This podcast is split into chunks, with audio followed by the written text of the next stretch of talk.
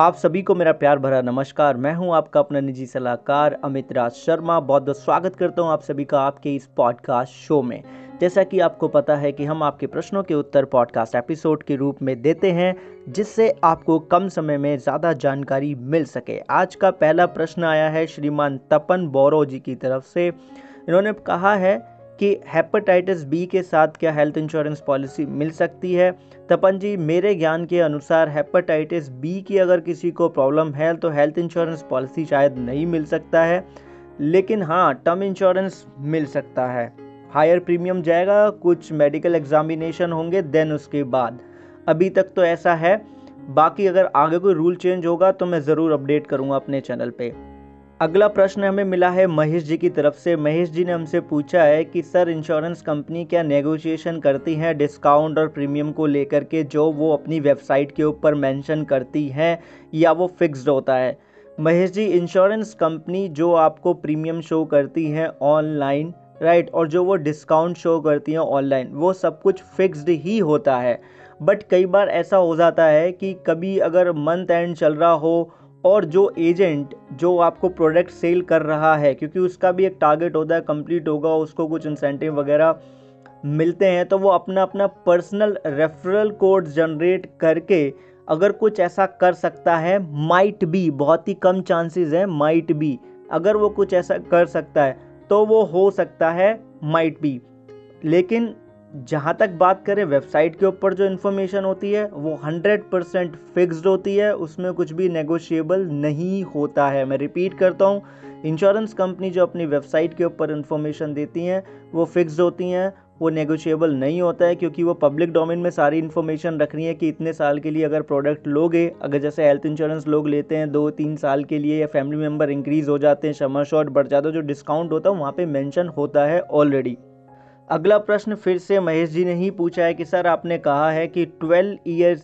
Old मतलब 12 साल पुरानी पॉलिसी भी कैंसिल हो सकती है क्लेम हिस्ट्री के बेस पे? इसको ज़रा समझाइए। कि हर एक इंश्योरेंस कंपनी के साथ में ऐसा होता है कि कुछ कस्टमर बेस उनके पास ऐसा होता ही है कि जो हर साल किसी न किसी तरीके से उनका क्लेम आ ही जाता है और क्लेम देना पड़ता है कंपनी को और वो पॉलिसी को अपनी तरफ़ से रिजेक्ट भी नहीं कर सकते।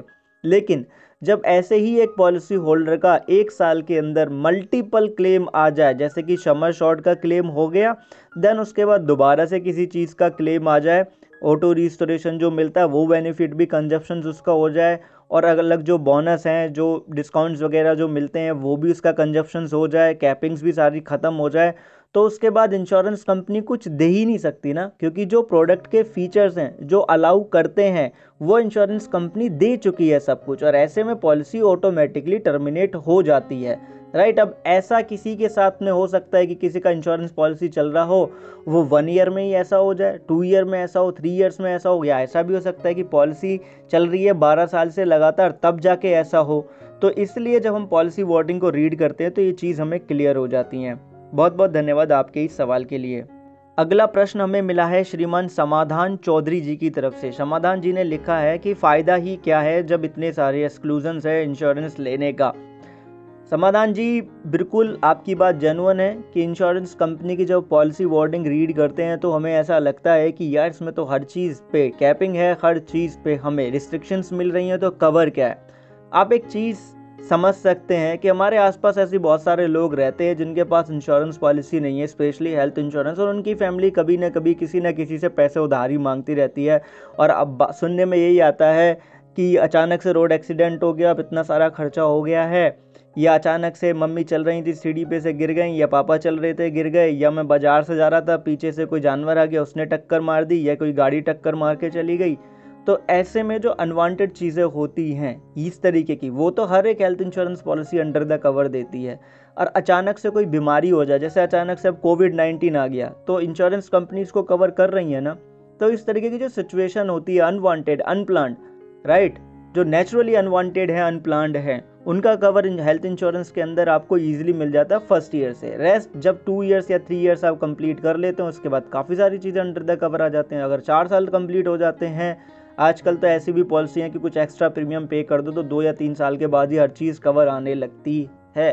तो बहुत बेनिफिट है, लेकिन जानना पड़ेगा उसके लिए आपको। बहुत बहुत धन्यवाद आपके इस प्रश्न के लिए।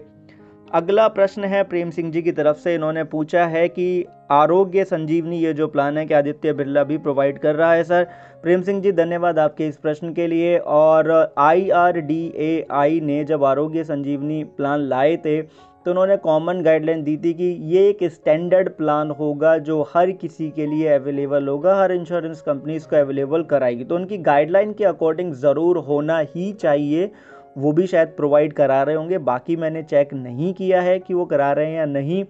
रेस्ट जितनी पॉपुलर कंपनीज़ है, वो ये इसको प्रोवाइड कराना शुरू कर चुकी हैं।